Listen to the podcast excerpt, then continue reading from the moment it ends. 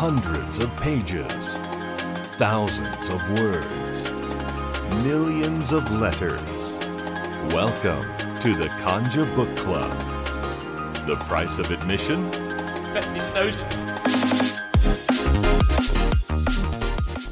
What is up, everybody? Welcome to episode 17 of the Conja Book Club, a weekly Utini podcast where we intentionally experience Star Wars books together with our incredible community. I'm one of your hosts, Timothy Guthrie, and I am here with a man who loves his alligators, Patrick McIntosh. How you doing, bud? I'm doing crikey. Sorry. Good. Sorry. I'm off the walls already. I had to play off it And- somehow. Adam Dyson is here with us. Would you care to elaborate on what just happened? My friend Patrick is channeling a little bit of the Steve Irwin as he drinks his nice wine. Yeah. It's a mix of Steve Irwin and the Louisiana. It's yeah, just it's, it's the tra- American remake on NBC. Crocodile Dundee, Gator Dundee. which is strangely going to make it into seven seasons, even though no one watches it anymore. yep. Dude, Chris, I was obsessed with Steve Irwin for the longest time. The absolute longest time. Wait, Timothy, were you the one who came home from school and you had a cheap choice between Steve Irwin, the Crocodile Hunter show, or like cartoons? And most of the days you had to pick the, you know, the Crocodile Hunter experiences. Well, see, what usually happens is I come home from school and I get the Around the Horn and Pardon the Interruption on ESPN done. And then once that's finished, then I had uh, Steve Irwin on DVR. So I'd flip over and watch it once it was finished. Then I'd do dinner and I'd do homework the rest of the night. There you go. That's a I had it. I had it on lock. Had it on a lock. man what a plan right there. Yep. Well, hello to all of our friends in the chat. We got Alexander and Chris. I'm glad you guys are here with us. And for those of you that are listening to us on Patreon, so glad that you're here as well. I know that not everyone can make the live chat. If you are new to the show, welcome. We are here in Discord live every Saturday at 4 p.m. Eastern, and our episodes hit the Patreon feeds every Tuesday around midnight. If you'd like more info on either of those platforms, let us know. Uh, for those of you who aren't able to catch us live, feel free shoot us some comments uh, let us know some things you thought about what, you're, what we're reading. If you want to point out things that we did horribly wrong you want to talk about how um, i don't know mace windu might be the best character in all of star wars go for it. We'll we'll argue you but you can do what you want. Uh, send us a message. We'll get your thoughts on the air one way or another. Adam would you like to give us some updates on the discord front? Yeah, it's only a quick update. Uh, most of you might have seen an announcement a few days ago because I tag everyone because I'm that guy and I can. uh, that if you're comfortable in doing so, you can head to self assigned roles in our Utini introduction category and select your gender pronoun. Um, we have had a bunch of members already jump in there and do it. It is not compulsory by any means. Um, if so, if you do feel comfortable in doing so, jump in there and simply click on the emoji associated with that gender pronoun, and it will pop up as a role for your profile in the server. So it's been there Yeah. for a few days. It's going to stay there as long as the server exists. Like I said, don't have to, but if you do want to, it's ready to go. That's one of those things you can just click on a user's profile and it'll pop up along with any of the other associations they have, like uh, whether they play Xbox or PlayStation or, you know, if they're a particular Patreon tier, like it all shows up right in that same thing, right? It does, yes. It will. It will show up in everyone's profile as a purple role, so it can't be missed. Cool. That's awesome. So cool to see that come around. Uh, just makes things nice, makes things easy. You avoid any any possible awkwardness. Um, you just figure out what you're doing and go with it. It's Yes. cool. Yep. Really so, like it. You know, we preach inclusiveness and positivity, and this is just another step in that direction. And that we anyone is welcome to join the Utini family. Yep. That is awesome. Awesome. Awesome. Cool. On the Patreon front, um, we've got a lot of cool stuff going on. I mean, a whole bunch of shows. Um, we've got uh, two new episodes of Star Wars Archives uh, coming out, or one new episode of Star Wars Archives coming out tomorrow night, I believe, um, which will be Sunday. So if you're listening to this on Patreon, you should already have it. And also, I believe that Calf Faves will be releasing an episode um, here within this next week as well. So make sure to stay tuned to that. Um, we do have annual memberships now. I can't remember if I mentioned that last week or not, if I had pulled the trigger on that, but we already have five patrons who um, are contributing to us on an annual basis now, which is really awesome. So you can go in and you can still set it up to do one month um, at a time if you'd like um, at any of our tiers 5, 10, 30 and 50 um, or you can set up and pay for all of it at once um, do an annual membership and um, if you do that you get two months off for free which is really cool. So really great deal. You can do that at any particular tier. Um, highly recommend it. It's a lot of fun. Uh, we got a lot of great content that comes there all the time. Um, let's talk about our next books guys. So uh, this week we are covering Age of Republic villains. Next week, we're talking the Age of Republic heroes and the special that includes a couple of smaller short stories. January, we are doing Light of the Jedi by Charles Soule. Super excited for that. Do what? Oh, that was the that was the hype music. Sorry, I got you. I got you. I got you. um, my bad. You're good. I was like, I, I hear a noise, but I couldn't make it out all the way. Uh, and then in February, we just released a Patreon poll uh, about 20 minutes ago. If you're listening to this live, um, we're going to announce the book that wins next week. But here are your three options. So we have Darth Bane, Path of Destruction, as per Patrick's choice. And then our lovely community decided that they wanted two books. They tied. So Adam and I decided to split the difference. We're going to pick one apiece. I am doing Lords of the Sith, and Adam is doing Heir to the Empire. Um, Patrick, let's start with you. Why do you want Darth Bane Path of Destruction to win? Why should it why should it win? Because Path of Destruction, I know it's a Legends book, but the concept and the knowledge from it sets the basis for how everything operates from the prequels to the sequels and the originals. It's nice, pretty That's my clear, answer. clean Yeah. cut. Uh, Yeah. I can I can dig it. Um, for me, Lords of the Sith, it is a classic tale. I think it is a neat, uh, a neat perspective on Vader and Palpatine stranded and just trying to figure out how that relationship works. I've read it once. It is really cool. It is really, um, it's not as dark necessarily as uh, Bane, but at least that's from what no I can fun. remember. Uh, but there's a lot of just rampaging and Darth Vader just doing his thing and Sidious being manipulating, and you get some little hints at what Anakin may be like still underneath the helmet. Um, it's good. I really want to read that one again. Um, it's probably a lousy pitch for it, but there's that. Adam, tell the good people why we should read Heir to the Empire. You both had some very good reasons. And my reason is that, you know, it's just the best pick.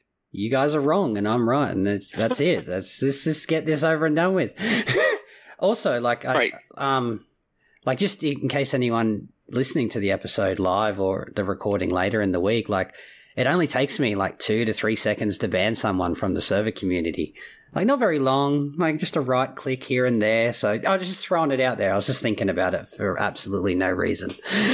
So, so for those of you listening, if if you are on Discord and you do not vote for Heir to the Empire on Patreon, Hmm. Adam is saying that he will ban you. no, no, I, I this is I- this is the this is the ruthlessness that is exemplified by Grand Admiral Thrawn himself in Heir to the Empire. You are a madman. I, I never said that I'd ban anyone. I was just making conversation. Oh, Okay, that, that's cool.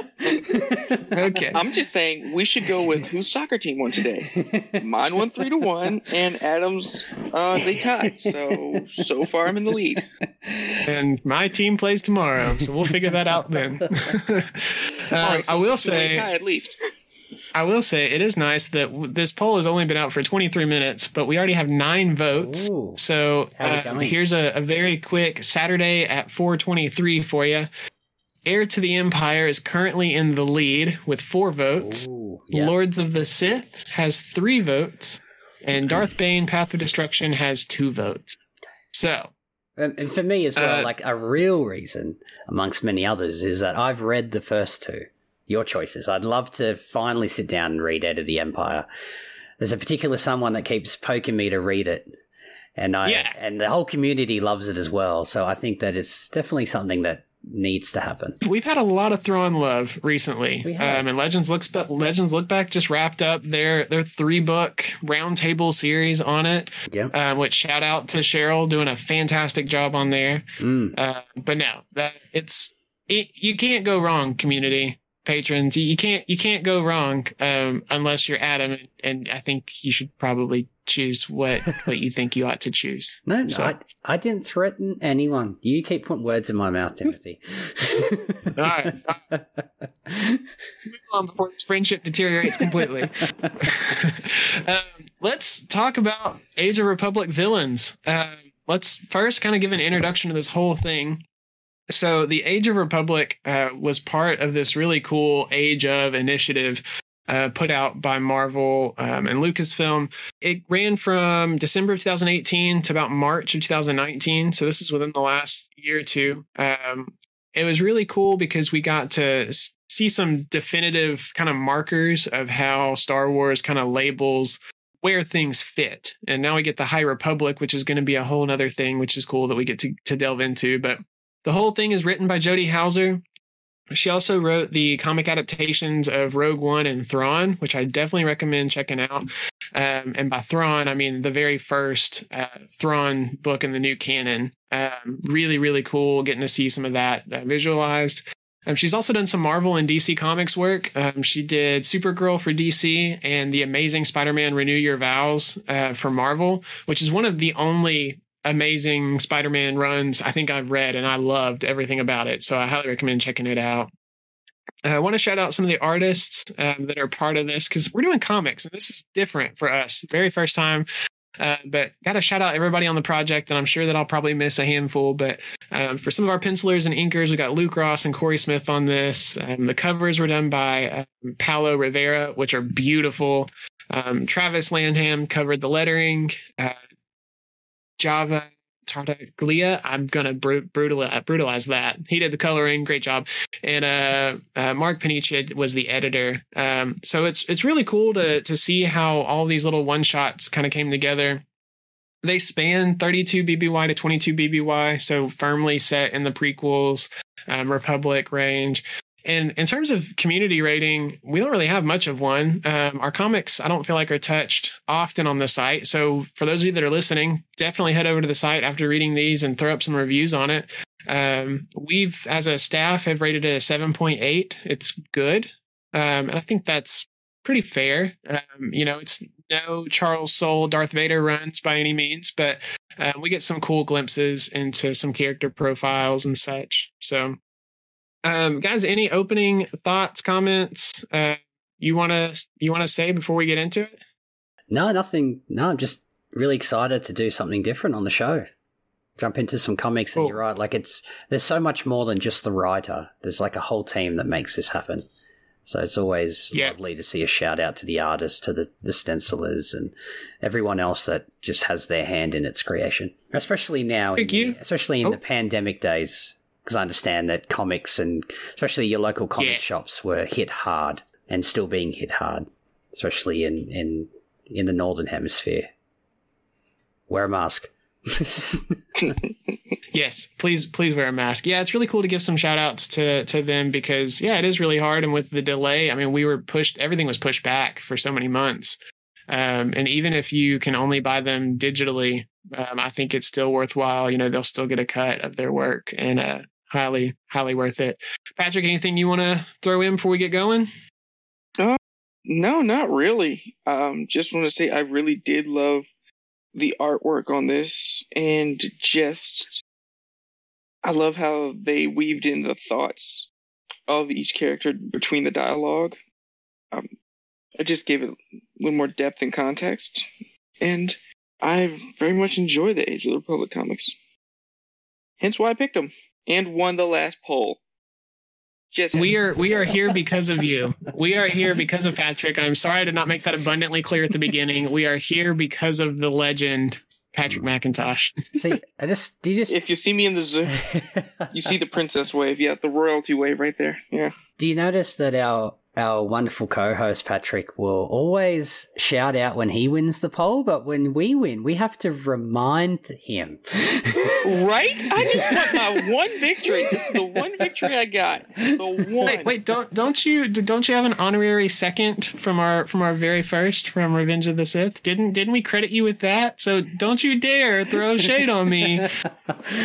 Unanimous choice. I'm just saying. You can Don't if you don't don't of the let Sith- Adam drive a wedge between us. I'm just saying, if you whip out Revenge of the Sith, no one's gonna like vote against that. Like no one, everyone's just gonna be like, Hmm.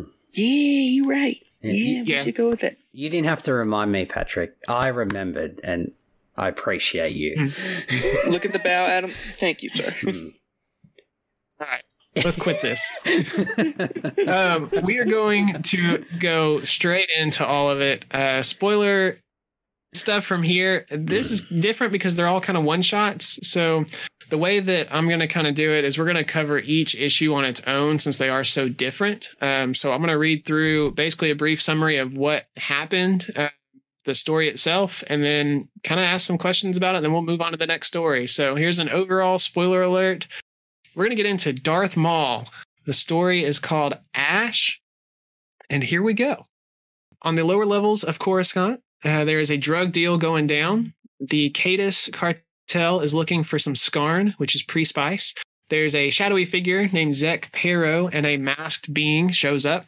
The masked one is Maul. We learn that he's building his own network on Coruscant, um, operating under the name of a Padawan he recently killed, which is just brutal he can't hunt other Jedi because Palpatine tells him no. Um, so he makes do with what he can. As the speeders arrive for the Scarn deal, Maul jumps down to put a beat down on the whole posse.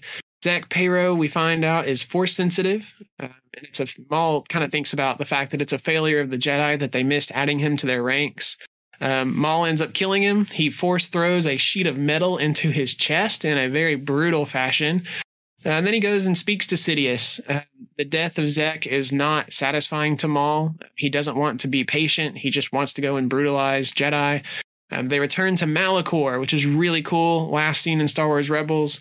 Um, Sidious says that uh, what we saw there, like all the Ashen people, the destruction, Sidious claims it was caused by the Jedi. Um, Maul then does this really weird thing where he inhales some ash, and Sidious is like, "Let's see what the dark side has to show you." I mean, it shows him himself as a Jedi, saving a kid from this great beast and then enjoying a meal with his family. Um, and then, turn of events, he kills the family because it's a lie that the Jedi are actually good. Um, he's going to end them all. And then he sees himself all of a sudden surrounded by Jedi. Um, when Sidious asks what he sees, he says that he learned that rage isn't enough to end the Jedi. They have numbers, and trust of the Republic is on their side. Sidious says that they'll lose both. And then he teaches that patience may run counter to the Sith, but it is still important. Skill and rage are not enough. Anger is not his master. At which point Maul looks at Sidious and says, No, you are. So, really fun, kind of neat seeing Maul in this uh, case, getting to go back to Malachor, getting to see him running this underground criminal organization before he ever gets you know, to running crime syndicates later on. Like he has a predisposition for this, I guess. Um, one of the things I took away from this, guys, was that it, it seems pretty interesting that the Jedi are missing all of these force sensitive, you know, beings um, right underneath their noses. Did that strike y'all at odd? Uh, did that strike y'all odd at all? Um, Adam, how about you? Yeah, definitely did, and more so that they this force sensitive individuals so close to their Yeah. vicinity. Like it's not like you could claim that it's on the other side of the galaxy and oh no, we missed it. Like it's literally at your doorstep. Just shows that just how their their thoughts they're just they're not where it's meant to be at that point. Yep. Patrick, how about you? Did you find it find it interesting that it's they're missing all these people right under their noses? Yeah. Also, it made me think back to the uh, Clone Wars arc. What is it? The beginning of season two, with the um, holocron with all the possible names on it. Mm. Like, did they did? Like, I wonder how they got those names now. Because wouldn't people like him be listed on that, or that was that's what started to confuse me. Yeah, Alexander, you know, throws in the chat. It does seem like really weird that the Jedi somehow just don't seem to, just don't seem to look down. Like they're on Coruscant, like that's the capital. Like why are they not? Why do they not have more forces? I guess looking for more of these force sensitives. I don't know. It's really odd. Um, it's unfortunate that it went down this way. What did y'all think about returning to Malachor, Patrick? Uh, anything about that? You know, was that fun for you to see? Oh, I loved it, especially since it's especially when it comes to like the expanded universe. It's such an old planet. Like we've had it in Knights of Republic, we've had it in the Rebels. Um, now we have it here, and it's kind of meshed together really well with um, the legends and the canon. And it's hmm, I don't like you really get a good sense of how dark it is and the darkness of surrounding that planet. And honestly, I got an eerie feeling just looking at it. I don't know about y'all, Yeah. but like I got that like Pompeii creeped out feeling of just just looking at it. Yeah. Yeah, Adam, we did see it in Rebels once before, um, and we spent a couple episodes there. Um, the the there at the end of season two. What did you think returning to it? Uh, did it? Do you feel like it fit? Did it make sense? Oh, definitely. Um, and this this Age of Republic one shot also seemed like an epilogue to the miniseries that Maul had. I think like 2017, um, in which Sidious brought a a child, um, a child version of Maul, basically just as basically as soon as he got Maul, brought him to Malachor and got him to eat the ash on the planet, which then also gave Maul visions of what actually happened on the planet um, and why it was like that as well. So it was it was all interlocked, and I thought it was great to see him go back in this medium and, and, and move on from there. So yeah, loved it. It just seems that when I think Malachor and canon, I I think Maul. They the two are linked Yeah. to me, especially Yeah. with these two comic stories. So not this one shot, the mini series, and of course Rebels. Old man Maul. Yeah, I love Old Man Maul. Give, give me, give me more Old Man Maul. No, I don't. I don't think now that you're talking about it, I don't know that I read that mini series, and I thought I've read everything. So I'm, I'm gonna have to add this to my. I'm, I'm adding this to my notes uh, because I need to read this because I don't remember that. Yeah, so it also like how it talks about when he kills the force sensitive individual in this one shot, how it's not satisfying to him. So the, mi- Right. mini series, it's really it's all rage. one- it's all rage the one- this and rage this, and he and and there's a Padawan involved in that one. Um, Is that where he he starts off? Is like the first episode he like goes and just kills Rathtars for no reason. I can't remember the specifics, but I do remember Okay. there, there was a hunt and it involved a Padawan. Okay, I don't want to give. Huh. I don't. I don't. I don't want to give too much away. I got It's you. I got you. No, that's good. That's a a good tease. It uh, the, basically Yeah. the nutshell is more rage, more angry. Um, five issues of that. Awesome. Cool. Alexander posted a picture of it there in the chat. Uh, that that looks is the one. sick. Yep. Okay, cool. I am definitely gonna go check that out because it may have just been too long and I've forgotten it, but that's that's dope. I do think it's really interesting, you know, that Palpatine, you know, kind of talks about patience. Um, you know, he says, you know, skill and rage. I mean, you know, skill and rage are not enough. Um, and obviously, the, I think this is accurate. I'm currently reading the, I'm finishing the Darth Bane trilogy, and that's very much, you know, patience is what matters. It's the the rule of two. It's how they're going to stick around. It's how Palpatine was able to become as vicious and horrible as he is. Is patience. And that's something that he's trying to impart into Maul. Um, but skill and rage are also what kept Maul alive after being cut in half. So I don't know. I felt like there was a very valid valid point to that. Patrick, you have anything you want to comment on that? Whereas, yeah, skill and rage, you know, the dark side leads to abilities that some seem unnatural. But also, I feel like Sidious talking about patience and cunning and just picking your moments more so is the reason why he is like the pinnacle of Sith Lords instead of Maul, who honestly, if you want to look look back at it as through a legend's eye, maybe, or even a more scrutiny eye, sc- uh, critical eye, I should say, scrutiny Yeah. eye. I, and I can't use my words today. I, I ran I out got of my you. I follow. man. My man, my man. But um, he's not a real full-on Sith Lord, but he'd be more of a, a hunter or an assassin, more of a tool of the dark side, not full-on, not a full-on master, not a full-on big pic, the big picture ruler. And yeah, I think this is really showing how that um, it started early on with Sidious, and with Maul, it's not there. He just doesn't have it. Uh, he he very much seems like someone who Dooku would send out to run errands, right? at at large. So, so well, less pretty version of Asajj. Yes, yes, both from Dathomir, so that makes sense.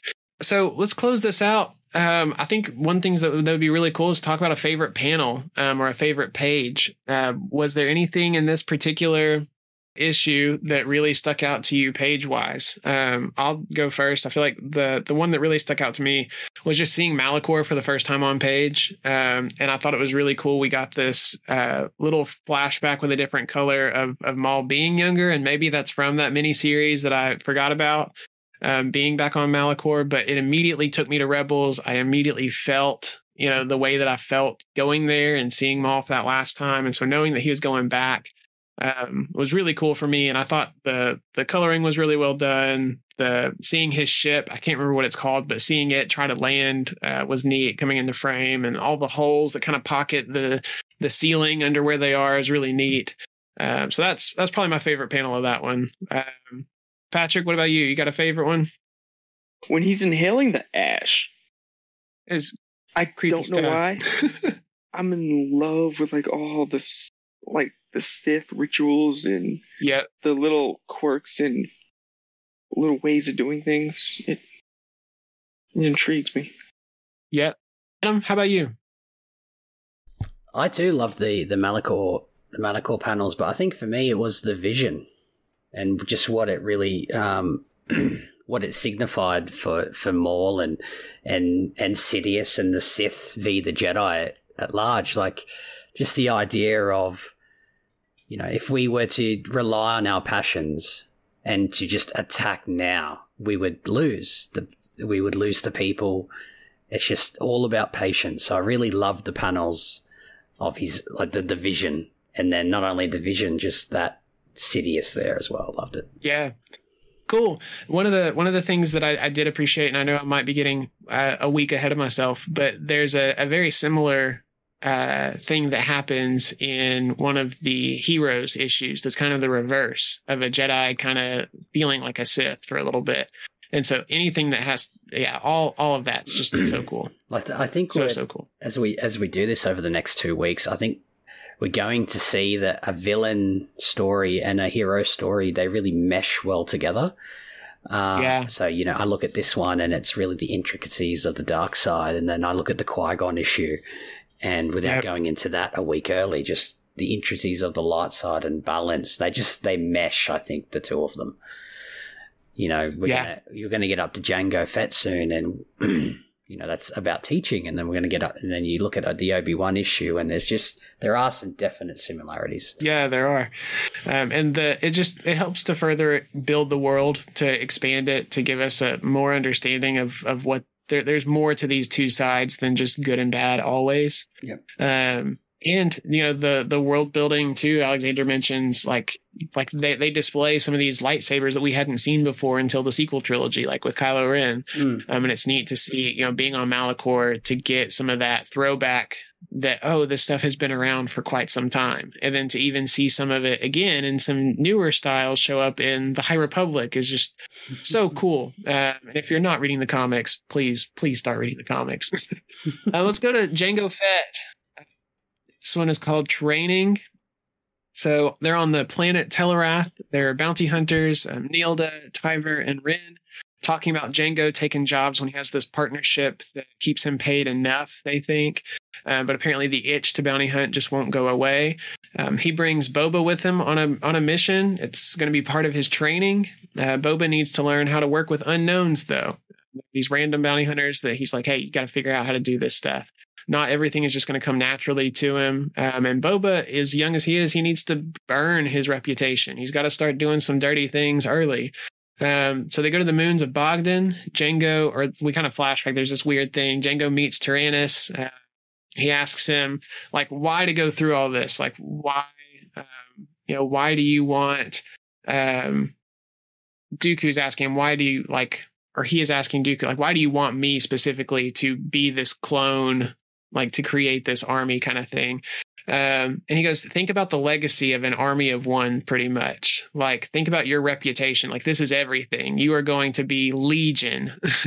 um, many, many Yu's running around just slaughtering things. Um, so we go to Ord Mantell.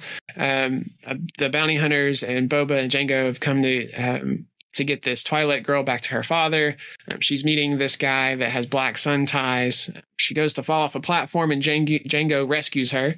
Um, they go to walk away and Tyver ends up jumping Boba, tries to use him as a hostage against Jango, but Boba sneaky, shoots him uh, when Tyver's distracted. Um, he says, you know, you should probably do a better job at searching your prisoners. Uh, otherwise, you wouldn't have got shot. Um, does let go, uh, but he forfeits the bounty. Um, so Boba, you know, Nilda just watched everything, and Boba's like, "No, nah, you need to get." Um, and he lets him go so that he'll tell other people what happened. Um, and Jango is very proud of his son's beginnings of, you know, knowing that it what it takes to build a reputation is to leave somebody alive sometimes. Start talking about you. Really fun little little quick story. Um, we still know very little about Jango Fett at large. Uh, we learned a little bit more. Um, spoiler: I'm not. I'm not going to say anything. Actually, just just watch and read everything, people. Watch and read everything. Uh, we learned a little bit more about Jango um, here, but are y'all content with what we've gotten in canon? Uh, in legends or do y'all want to know more about about this this dude patrick let's start with you Jango, I, it's hard because I've never been in this place where I felt like I needed to know the entire backstory or everything about him.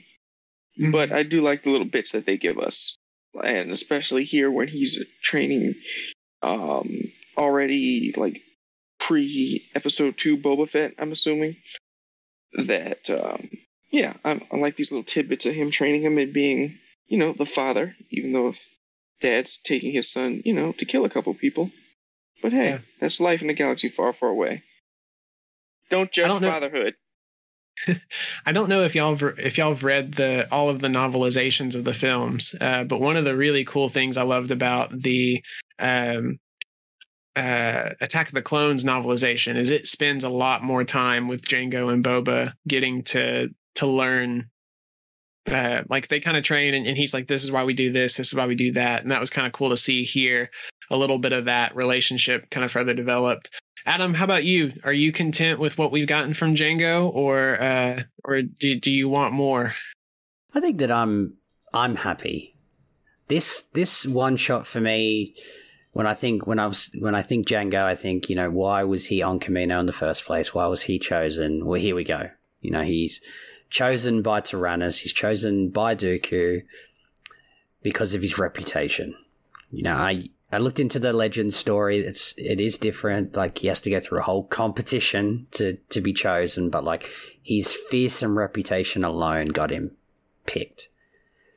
Yeah. And also, like for me, when I you know the legacy of of having Legion just like even from the film, like I don't think that that's what he ever thinks about. I don't think he gives. He just gets paid. Like his legacy yeah. is his son, and yeah, you know, that's so we see what's important to him. We see why he's there. Like you said, just watch The Mandalorian, and you'll get some more answers to questions you probably didn't have.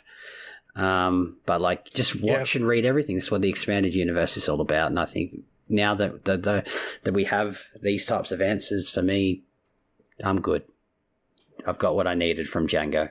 Well, the interesting thing here is that as much as this is about Jango, it's actually more about Boba in a lot of ways. Um, and it does take a while for, for Boba to gain his reputation. I mean, he struggles with it all through the Clone Wars.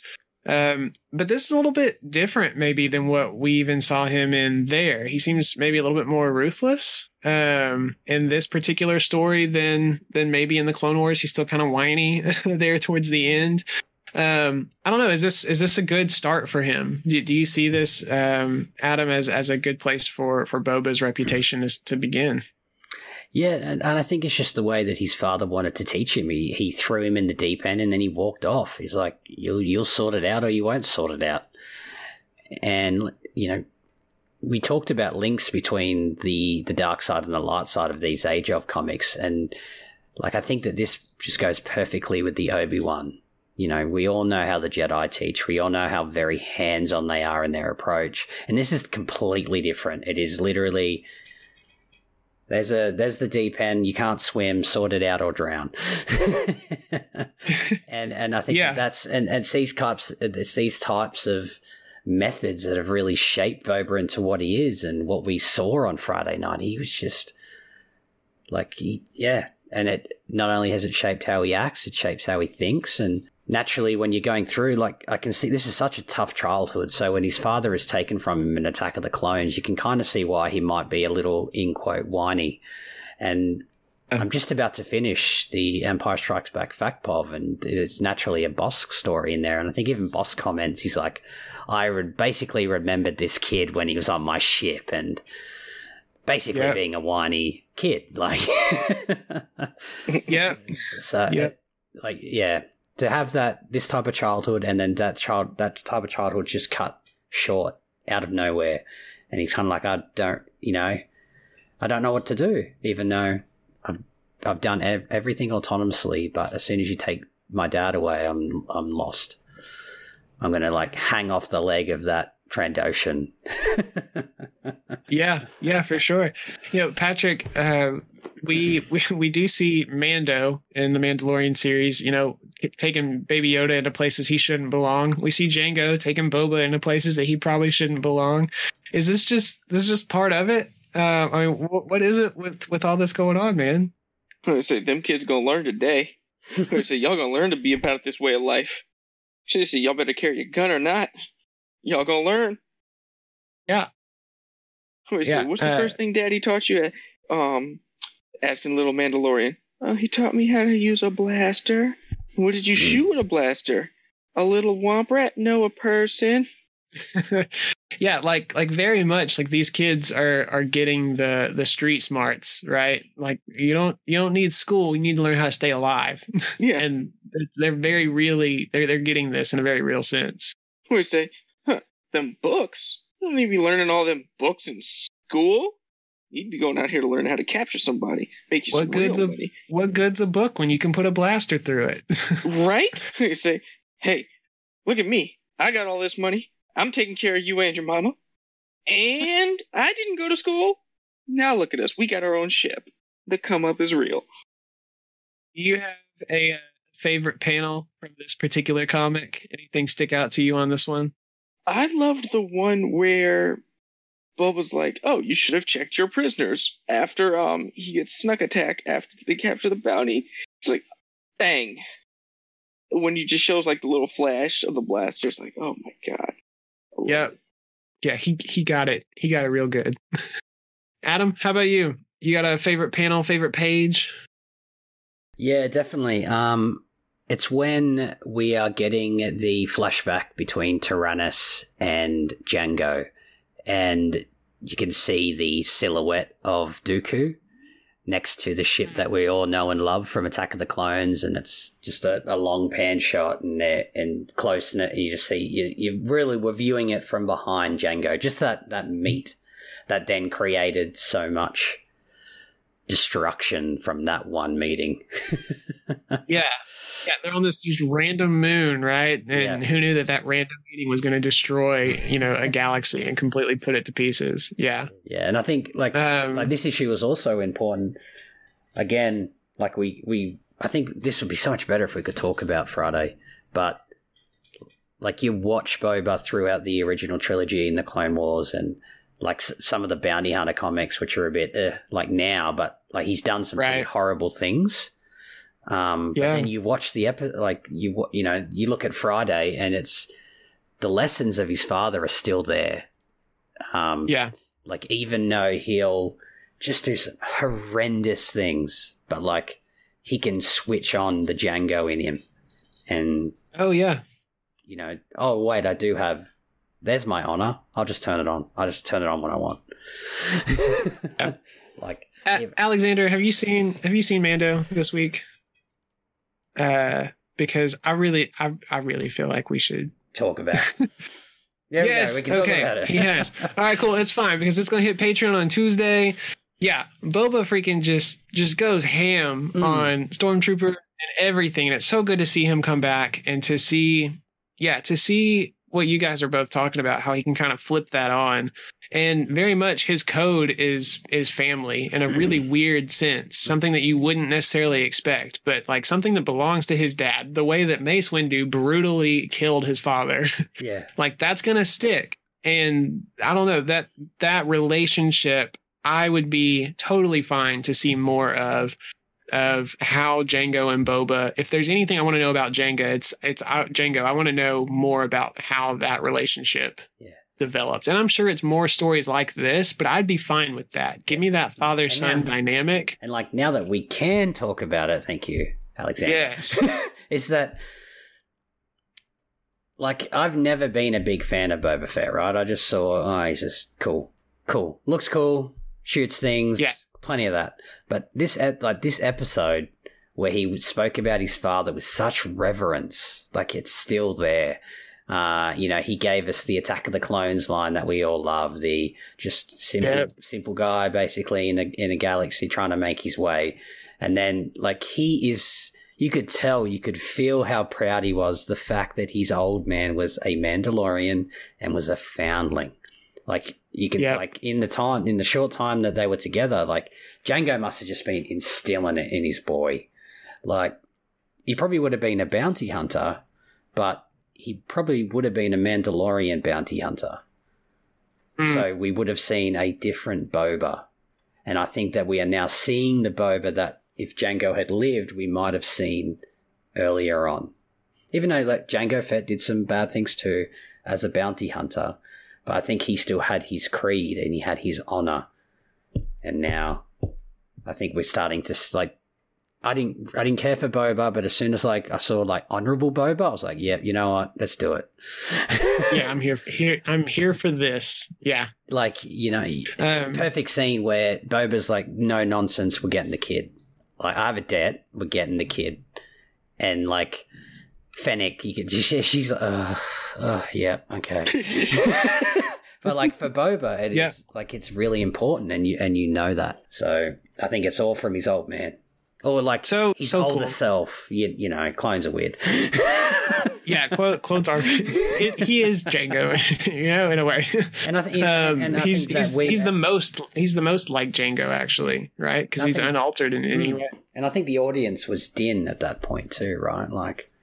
Yeah, we were we the ones that didn't accept him were starting to accept him and then gave his armor back. We're like, yeah, all right, come on, Boba, come come on in, come on, come to the family. come join my my freaking awesome Mando team that's Yeah. gonna storm the castle and, save it was Grogu. All all about his dad, and I think that this one shot, like to bring it back to the one shot, is why it's Yeah. so important because of these types of lessons that Jango. Because really, Jango is teaching himself, so Jango knows how Jango learns. So hmm. No, there's this. My my favorite panel on this is the very last page. Uh, but there's a lot of blues at work, the coloring. But there's you know the the line. I want the whole galaxy to know what happens when they mess with Jango Fett. And you see Jango with you know his blasters held up, you know both of them up, his jetpacks on the background, and you just see space behind him. And I'm like, that is the most bad A frame I have ever seen Jango in. Um, and that's it's deserving, I think. Um, and I I'm I'm glad to have gotten this Yeah. for sure. And I, so I think Um, now that we see this, like I think, yeah, we should talk about Jango a little bit more. And this is like Boba is like this because of his old man. Yep, yep. Love it. Mm. All right, let's let's move to Count Dooku. Um, the cost. I think this is probably my least favorite of the four, but um, it is my favorite for one particular reason. But we'll get there because I freaked out. Would, would, would that be a Um, certain character? it would be a certain character. I lost my friggin' mind, people. All right, so the cost. We are on Celeste, um, getting to see uh, the planet's pretty cool. Um, Dooku is there to negotiate with SoroSuub on behalf of Serenno um, to forge an alliance for his master. Um, Representative Cap Clip meets him and takes him on a tour of the city. Um, Dooku plays tired to get out of it, and a tiger ish Togorian Jedi Knight named Jak'Sin spots him. Um, he used to watch sparring sessions with Yoda and Dooku before Dooku ended up leaving the Order. Um, Dooku's like, well, this is interesting. There's a Jedi here. Let's invite him to dinner. Uh, Dooku summons Sidious via holo, but he's in the dark on the why that he's actually there. Um, Dooku talks to Jak'Sin, and he doesn't reveal, reveal much at first, but eventually puts himself in a position to take part in his mission. Jak'Sin is alone, so maybe a former master can help. Um, he reveals that the Caldana Syndicate is causing trouble here. Uh, that's the group that Dooku is trying to form an alliance with. They bust in on them and discover that they're dealing weapons. They're surrounded, so Dooku draws his red lightsaber, which takes Jak'Sin by surprise. After killing almost everyone in the room, Dooku turns on Jak'Sin. He then talks to the leader and uses the Force to bring a bunch of weapons in the air, pointing them at him, which is very Magneto like, if you ask me. the one shot ends with Dooku making a deal with SoroSuub for Serenno and commenting on how the chaos and unrest in the galaxy just make things easier on the Sith. Um, so I I am here exclusively and primarily for Jak'Sin. He is a friggin' tiger wielding a lightsaber. I am here for it. I feel about Jak'Sin the way that Meg feels about Phasma, the way that Eric feels about uh, Bail Organa, the way that Corey feels about Corran Horn. Like I am here for Jak'Sin, people. I am here for Jak'Sin. um, that is it. End of story. We can kill the podcast. I don't want to ask any questions or talk anymore. I can go home. This is fine. I want a big, you know, those like fat head stickers that you can like put up on your wall with like professional athletes and NASCARs. I want one of Jak'Sin. I don't care what my wife thinks about it. I want it on the wall. Question: Is Yeah. he wearing shoes or is he just going cat pawed? I don't care. I hope it's cat paws though, because that would be great. Right. Um, All right, like, what if he reel it back like, in. A, a kick, use the force, and actually like his claws retracted out and just scratched the face off somebody while he was kicking him. Yeah, like- dude. Uh, Or what if he I made am the cat sound when he like, like he was hiding up in the rafters from like some um some enemies, like some bounty hunters, and then comes I'm down and he makes for like the house cat sound that meow when he Yes. pounces on somebody. I am I am freaking here for it. Like, Um, the he lightsaber is- hum just. Yeah. if so if i'm not mistaken I, I i did i did go to the wook for this because i wanted to know are there more of these people and i just didn't hear about them so they were pretty heavy in legends apparently but the only other tagorian or tagorian that we have in canon is technically uh, was also written in the Jody Houser uh, Thrawn comic, um, or actually drawn that way. Um, the character is the leader of the dojo that uh, Grand Admiral Pryce, or not Grand Admiral, that Governor Pryce, eventually Governor Pryce, um, goes to on Coruscant. Mm. So there's another Tagorian there that runs the dojo. Anyways, super random, but yeah, Jak'Sin's boss. Patrick? Um, I'm not gonna lie, I love when they just throw like random Earth animals and make them Yes. sentient. Like what was the um in Clone Wars? The they had the Great White Shark. Yeah. Yes. Yep. And then Yeah. wasn't there one that was like crocodile people? Uh, I think that's right. Sounds familiar. I feel like they've turned like every like man-eating animal into like a sentient species out there. Well, and now we've now we got Frog Lady. So you know, we got Frog Lady, we got Tiger Man, Ti- well Tiger King. What if there is a tiger? Like, I I will let The king Jak'Sin of the be my tiger Tiger species. King. well, Jak'Sin's Uh. Tiger King. And then you had um, General Great White Shark. Yep. Here for it. It's Here. it's fun. It's fun when Star Wars can have fun and can be fun and just do random things. It might not make a whole lot of sense all the time, but I love it. Um, I do want to we want to talk a little bit about this the outside of Jak'Sin, I guess, which is fine. Um, he really idolizes Dooku. Um, and it looks like that may have left him pretty blind to to Dooku's sudden betrayal at the end.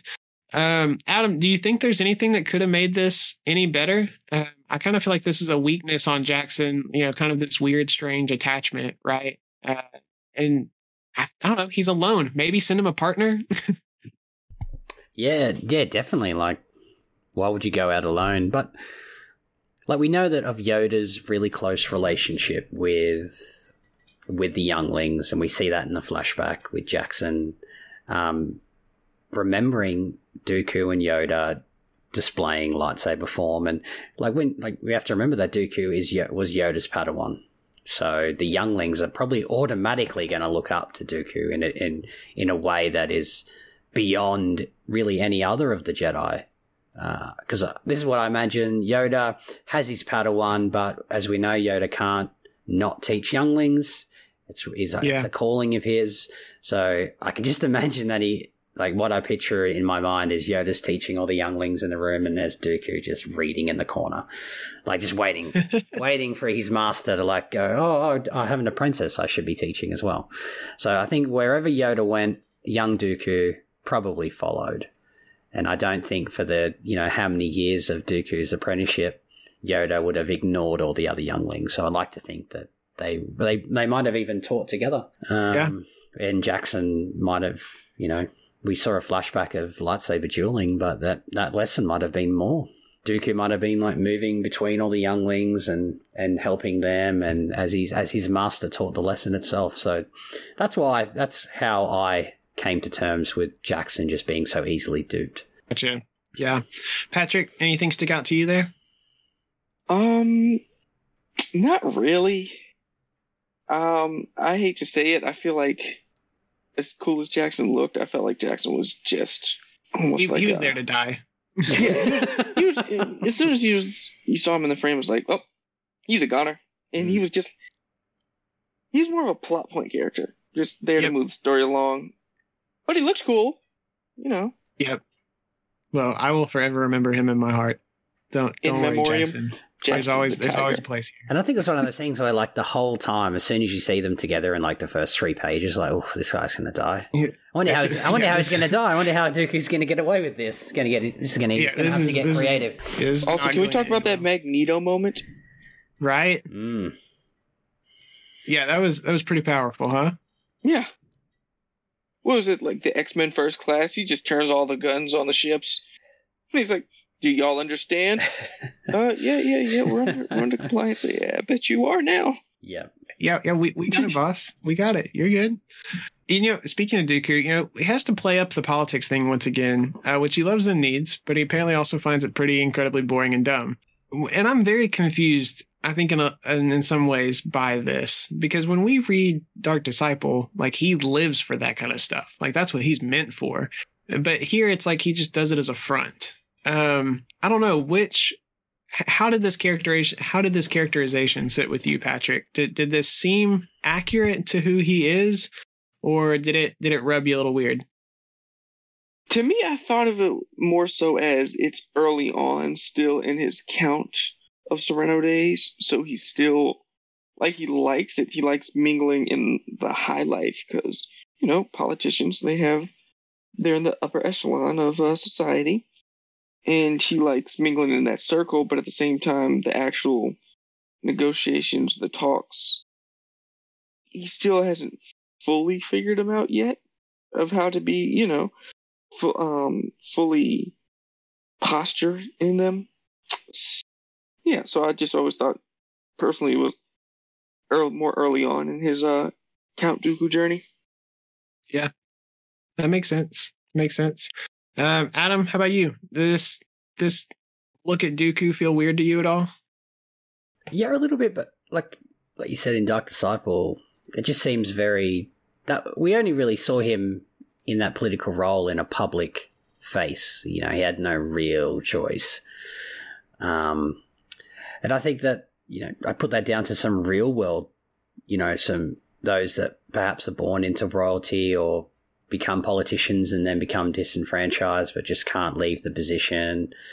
Like in public they're all they're waving and they're shaking hands and kissing babies but you know as soon as they're behind a closed door they're like oh kill me now.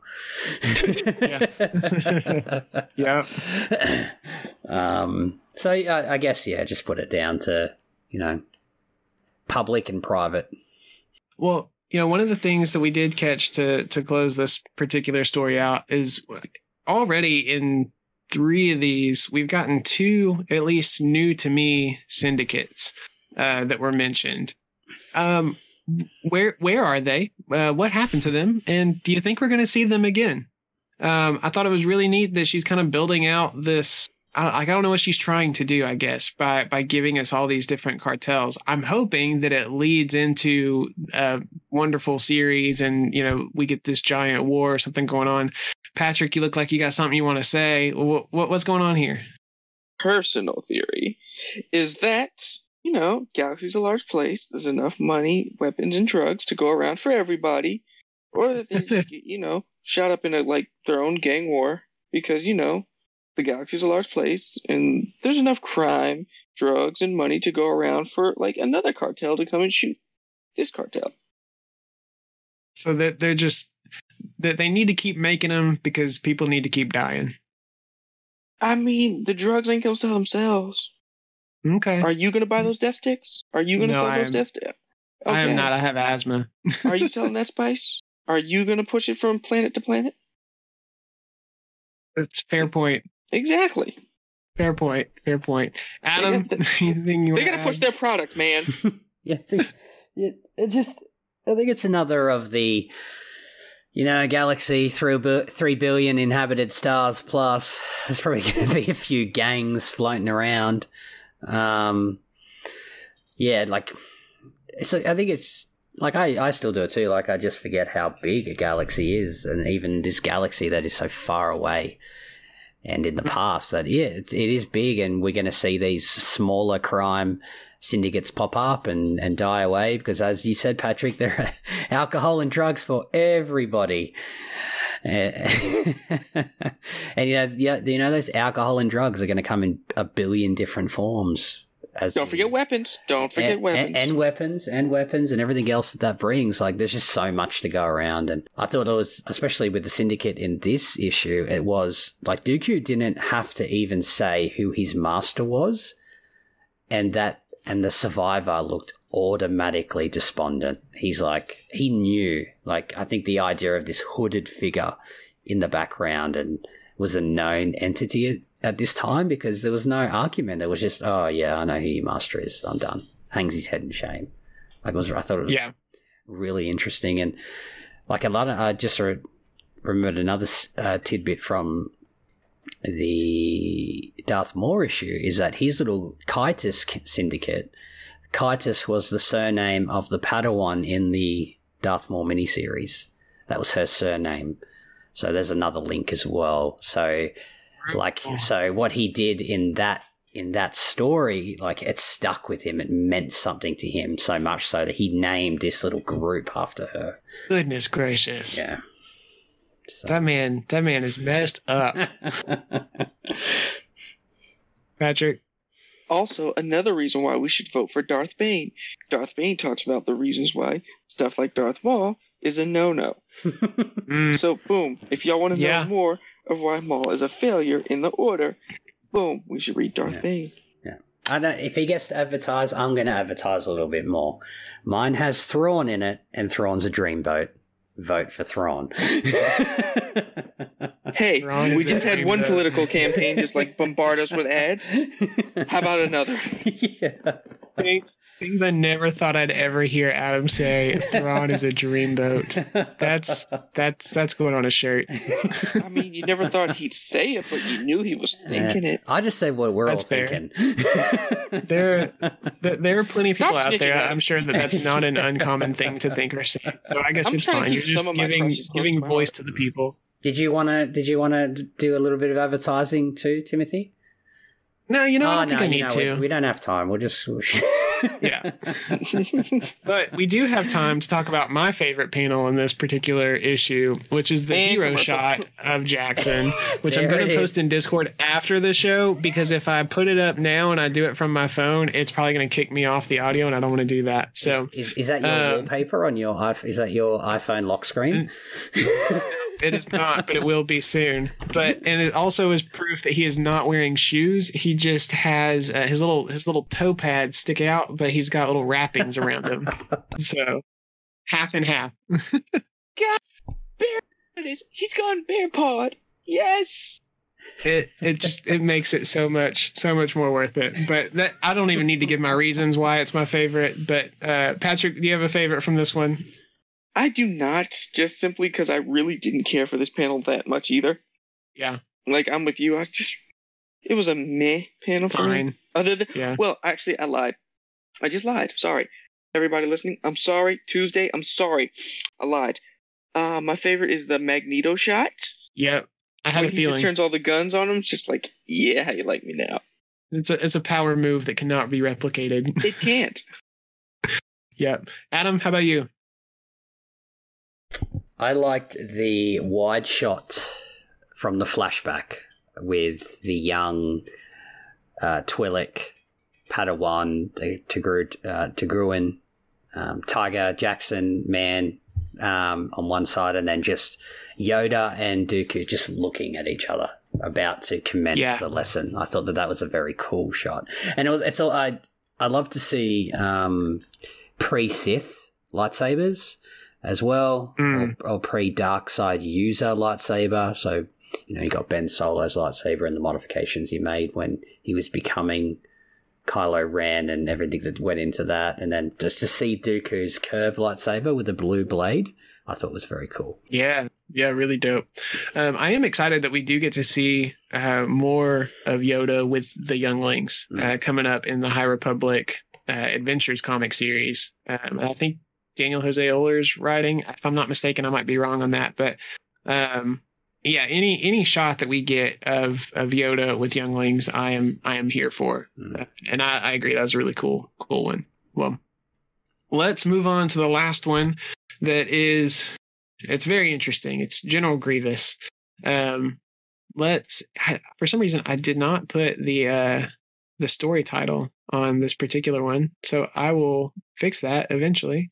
Um, but we go to the planet Ladiv. A Jedi Master tries to sacrifice herself for her Padawan. Grievous um, kills her and then goes after the Padawan, makes quick work of him, and then he picks up a data pad with what looks to be some kind of temple on it. Grievous finds the temple and then scales the walls to get inside. Nothing can keep him away. He speaks of how the Jedi have statues to honor their glory, but he has his own he has his own earned statues and destroys the one in the walkway. At one point, the floor crumbles to lava. The floor is lava, y'all. And he scales the ceiling because he can. There are all kinds of booby traps to keep intruders away, but uh, his being mostly droid keeps him safe. He gets to where he thinks the Jedi are keeping their secrets, and there's this green waterfall with some kind of blue energy behind it. He goes to touch it, but he can't feel anything. And he's like, My sensors must be malfunctioning. He, he tries and he tries again, and uh, blast more trickery. Uh, he's killed Jedi with their own weapons. Why can't he get into this waterfall? He jumps in and he's in this strange place all of a sudden. It's like space. Then you learn that the Force asks him if he is seeking knowledge, power, truth, and he replies that he needs nothing from the Jedi except their destruction. The Force responds by taking him apart, literally takes him into pieces. Grievous thinks it's impossible. The Force says that he's brought destruction upon himself. He thinks he's improved himself beyond mere flesh, something that makes the Jedi tremble. He turns into his true self before the enhancements. Uh, the Force tells him that he seeks to destroy a power that he can't comprehend. He has actually cut off his own access to the Force. The droid parts make his understanding small, and that is all he will ever actually be. Outside of the waterfall now, he tries to lightsaber the water, nothing happens. And then, st- standing on a cliff, he orders the temple to be destroyed from his ship above. As the spot where the temple used to be burns, he says, For all your talk of power, you burn just as easily. And then he turns to walk away. As he walks off, the blue energy that was seen behind the waterfall comes to life over the temple ruins, and then we end. Loved it. Um, really cool getting to see Grievous, uh, pre Grievous, his interaction with the Force, fact that he's cutting it all off. Um, the one thing that was weird about this story is that it didn't have a whole lot of dialogue. Uh, Patrick, is that something? Is that okay with you that it didn't have a whole lot here? I was indifferent because I really this was actually kind of my least favorite. So I was Okay. indifferent about the whole like lack of dialogue. Like eh, I don't really want to see more of Grievous to begin with, so I don't care if he talks or not. Gotcha. Yeah, he randomly shows up in in Revenge of the Sith, and then we get him for all of the Clone Wars, and he's just kind of annoying. And then we like, yeah, like like we know enough, right? It's also like I don't want like he's going on this this quest for greater knowledge on something he doesn't understand nor ever will because he's not force sensitive in that way. So it's like, oh, why this? It just felt futile. It felt really Yeah. futile. It's like, what, what's the point? Why is he doing this? He's not going to learn anything. He can't access anything. Why? Yeah. Why? Well, and and where he, I mean, this is a story of him, I guess, finally coming to grips with that. Except for that, he still doesn't care. He just gets more angry. Um, like like he's taken away his own access to it, and the things that he thinks would prolong him, that would give him power, end up not, in fact, giving him power, and lets lets it be as such that Obi Wan can shoot him with a blaster and kill him. um, Adam, did did the the format kind of throw you off at all? Is, is it okay with you how it was presented? Did you want more or less? Yeah, I, I guess I, I guess I was pretty happy. I it was definitely just like a visual storytelling. It was here are the pictures, put together the puzzle, and and move on from there. And I think it just took that the idea of the graphic novel or the comic being pictures, you know, bringing a story to life. It just took that and ran with it. I think, and just kind of took dialogue away. Yeah, this is this was an an, an issue where I really was happy to see. Um, I, I think this is the perk of a comic and a graphic novel, like you Mm. said. Like it, it, it's okay. This was the artist's chance to really put everything into it. I mean, we got these lush landscapes outside the temple. We got inside the temple to see some of the detail in the statue work, and then to to see this weird waterfall and and space type kind of world between worlds level kind of stuff. Yeah, Um, really interesting. Also, thank you to Alexander um, for the the title of Grievous's story, which is Burn. Um, good call. Um, this isn't in the notes, but I loved watching him try to lightsaber water. Just like, man, you are you are dumb. D U M dumb. Florida man shoots bullets into hurricane. Yeah, basically, basically. Um, well, what are your thoughts? You know, the Force is a, a neutral entity, I guess. Um, you know, the Sith want to take things from it. The Jedi seem to think that it's an ally, but really, the Force was just cruelly kind of teasing Grievous, knowing he's never going to be any better. Um, did did that characterization of the Force, you know, change any of your idea of what you thought it was? Um, does it give you anything extra, Patrick? Thought the force was petty. Yeah, it's like this Like, man. la, this la, la, man's la, gonna la. die soon enough. Why? Why you, will gotta do never this? get it. You will never get it. Like a like a scorned lover almost, right? Mm. What's the Geico commercial where he's got the dollar and he's in the fishing gear? He's like, oh, you gotta be quicker than that. You gotta be quicker than that. Oh, so messed up. Adam, how about you? Did you did you get anything out of this characterization of the Force? Yeah, I, I definitely saw it as just another view of the dark side. That it was that he's just copying it. Um, or like you said, it could just be the light side being a real douchebag. but Yeah, could it happen to anyone better? No. Like I had no sympathy for the struggles of Grievous. He did this to himself in the end. Um, yeah, and I thought it was just very poetic that the Force was basically saying, you know, we could have been together if you had not chosen this particular path. He chose he chose the easy way to gain power, not the he didn't go down the hard the hard work route that he could have gone down. I do like. Um, shout out to Alexander in the chat again. You know, he he asks. You know, maybe the the Force is kind of like a reflection of yourself and Hmm. and where you are, your soul. Like if if all that you see and all that you are is darkness, um, you're probably only going to see darkness in the mirror back. Yeah. Um, and flashback to Rey in the Last Jedi. You know, she goes and that that mirror scene in the cave, and she just sees a bunch of herself alone, and that's because she very much feels alone. Um, and Luke, you know, you're talking about reading the the Empire Strikes Back facepalm thing. When he goes into the cave, he's afraid of him with this power turning into a Sith, turning into something bad, and he sees himself in Vader. Um, so yeah, that was interesting that, you know, Grievous is this cocky, you know, bastard and he, he gets that back from the force. I mean, that, that's what it gives him. Um, I, I, I like that. I, I think that makes sense. I can see that you kind of bring, bring with it, you know, what you want to. Um, and it's Yeah. kind of a reflection of yourself. It's an, an interesting perspective. Yeah, it very much happens with a like a real personal journey. Like you look at the there is so much more to the cave scene with Rey in the Last Jedi, and you know I'm still learning about learning many things from that film, and it's like Rey is an awake. It's an awakening for her as well.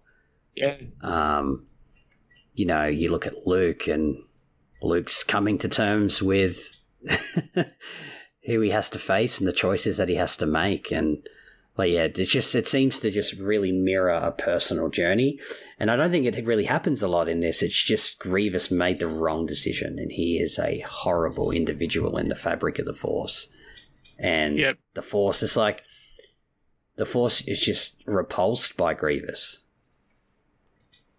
It just wants nothing to do with him. Yeah. You clearly didn't want to do anything with me. So bye, Felicia. do we need say to, girl bye. do we need to talk to him after this? Are you alright? Well, uh, the the only other thing that I, I did want to call to, um, you know, once again to the Last Jedi was the ending scene of Grievous standing up on top of the cliff and calling down for the destruction of the temple.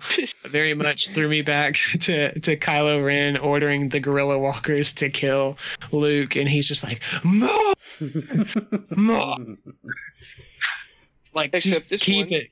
He says, Very much same he says it, same kind and of he sounds vibes. like he has COVID. Yep, he does. um, Grievous is the reason we have COVID. Thanks a lot, man. Yeah, coughing all up through the films and everything. Yeah, But- dick move, buddy. Yeah. no, I don't know. I, I think I, I think we've covered that one well enough. Um, what are? Do you have a favorite panel from that at all? Uh, let's start with Adam. Uh, just really anything to do with the vision, like the ripping apart of Grievous. I thought was really well done artistically. It's just, again, it just picture telling a story. The the Force is just repulsed by this dude. Like he is just repulsive to the very fabric of the cosmos.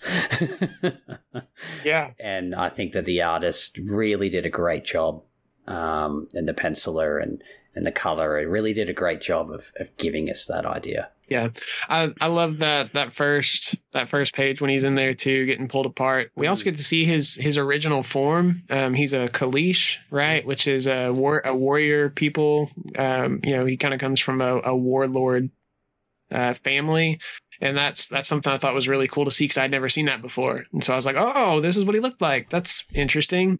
Um, so yeah, that's my favorite. Good coloring there too. Um, and Patrick, what about you? Do you have a favorite? I think I was more partial towards the orbital bombardment scene. Orbital bombardment. Ugh.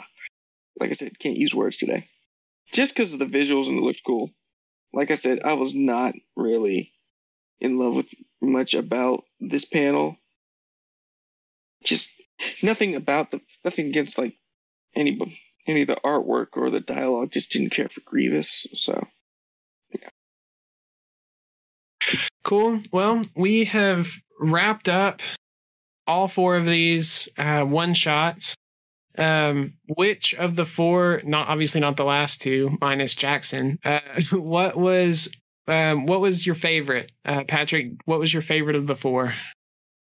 um, I think it's gonna have to be the Maul one. Okay. Okay. Adam, how about you? For me, it would have to be the Jango Fett. Uh, I think the Jango Fett and the Maul one shots are pretty close, and then after the Mandalorian and the importance of that relationship, I think that yeah, Jango Fett issue just ran what just boom, last burst of speed at the end of the race. I think I was originally going to start out there. Um, if I can't de facto give it to Jackson for the Count Dooku story, that should have just been a Jackson story. Um, I am probably going to go Darth Maul myself as well. Um, as Patrick, I'm gonna I'm gonna join join my my friend over here on the side. Um, I think it one it made me want to shout out to Adam for reminding me that there was a Maul mini series I need to check out again. So I I think I just love seeing that character. Um, I know that he was so underutilized, and that George Lucas felt he was underutilized, which is why he brought him back in the Clone Wars. He was like, "Oh, I didn't realize he was going to be this big of a deal. Like, let's make this happen." Um, and so I I like getting more of him in his story, and especially connecting it to Rebels and the things that popped up there. Um, I'm all I'm all here for that. So, do you think that any of these characters, um, Adam? I'll start with you. Deserve to have a full length or a limited series. Would you like to see? I mean, we already talked about Maul's kind of earlier one and how this kind of connects, but are there any others that you'd like to see have a full length or a limited series? No, I think for me personally, uh, we've got enough of each of them. Like, I don't think Jango, gotcha. we needed more of Jango. Darth Maul is in multiple animated episodes, he's in films, he pops up in solo. He's got one, he's got at least two miniseries that I know of. Uh, yeah. What Grievous? I, I, I really don't need more of Grievous. We've already got how he was. You know, the lair of Grievous episode. I think is enough for us to look into his backstory. Um, you know, I want to I want to see the expanded universe jump into other characters who are less well less well known. Like, give me fifty give me fifty issues of Frog Lady right now. Do it, and then a mini series for each of her children get it done. I'll buy it all. I'll take my money. I'll fund like that's. I'll get a loan and fund it. I'll do what needs to be done. Not the Frog Lady miniseries. we see the second volume, the Tadpole Pool. Yeah.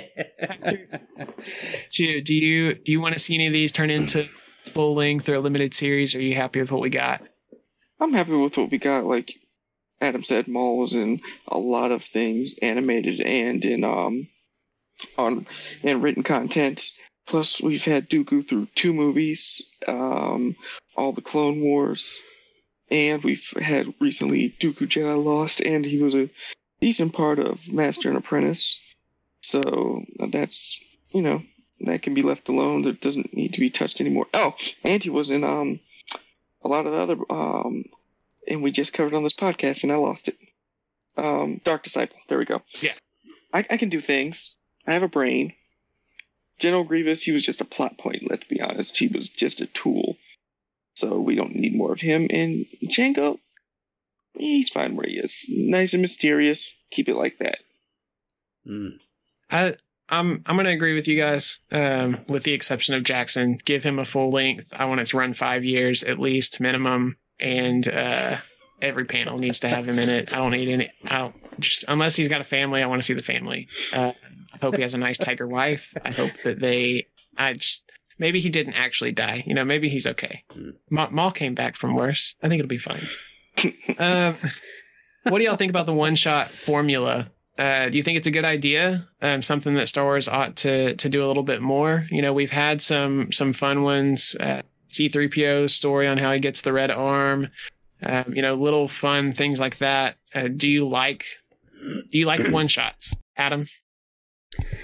Yeah, I am a big uh, one shot fan of if it's to, if it's a major character or a well known character. It is a question that perhaps we're asking. Um, for example, Jango Fett. How did you that meeting between Fett and Tyrannus? You know, it's a question that we've asked ourselves, especially if you weren't if you weren't aware of the legends way of of it happening. Um, but if we're going to do like a like about a character, just a minor, grab a minor character like the like Fakpov. Just grab a minor character, do a story. Um, yeah. like, I look at Fakpov and look at that as that could be a, a that could be a whole comic omnibus and it would be wonderful. Mm-hmm. Um, yeah, just grab some obscure character that you know, and just do something. Yeah, Shaak Ti we... in the three ways she dies. yeah, I, I love the. Yeah, we have a very specific question that we want answered, mm. and we have a very direct way we can give you an answer. And if we can make it tie into anything else, fine. but you're going to primarily get this one shot issue to get the answer that the fan base wants to know. Yeah. And that's that's cool with me. I think that that's what they kind of ought to serve for. Or like like you're mentioning the um you know the give us a random side character that's like oh hey and here's a, a random story fleshed out that you didn't know you needed but ended up being one of your favorites Mm. like that's that's cool I, I think it gives them a really good opportunity to explore um, and because they're not having to commit to a you know a even a five issue limited series it gives them an opportunity to just try something and see what sticks Yeah, and if it takes fire then then do something Yeah. with it It's like if we weren't going to get a post revenge Kenobi story, much like the one we've just read, like, like I can think of a Yeah. one shot right now from Qui Gon's perspective of seeing his Padawan struggle, and then at the end of that Yeah. issue, Qui Gon talks to him. Like you, you can do Yeah. like just all different things with the one shots. yeah it doesn't patrick overstate, how about you It doesn't overstay its welcome. Yeah. Patrick, how about you? You like the the one shot idea, the concept? Uh, uh, right now, I'm still indifferent to it. Like, Okay. if I find a character that I'm really wanting to, you know, learn a little more, or like have like a just some random story about them that's that'd be interesting. I'll read it, but I'm I'm very indifferent toward it. Cool. Fair enough. Fair enough.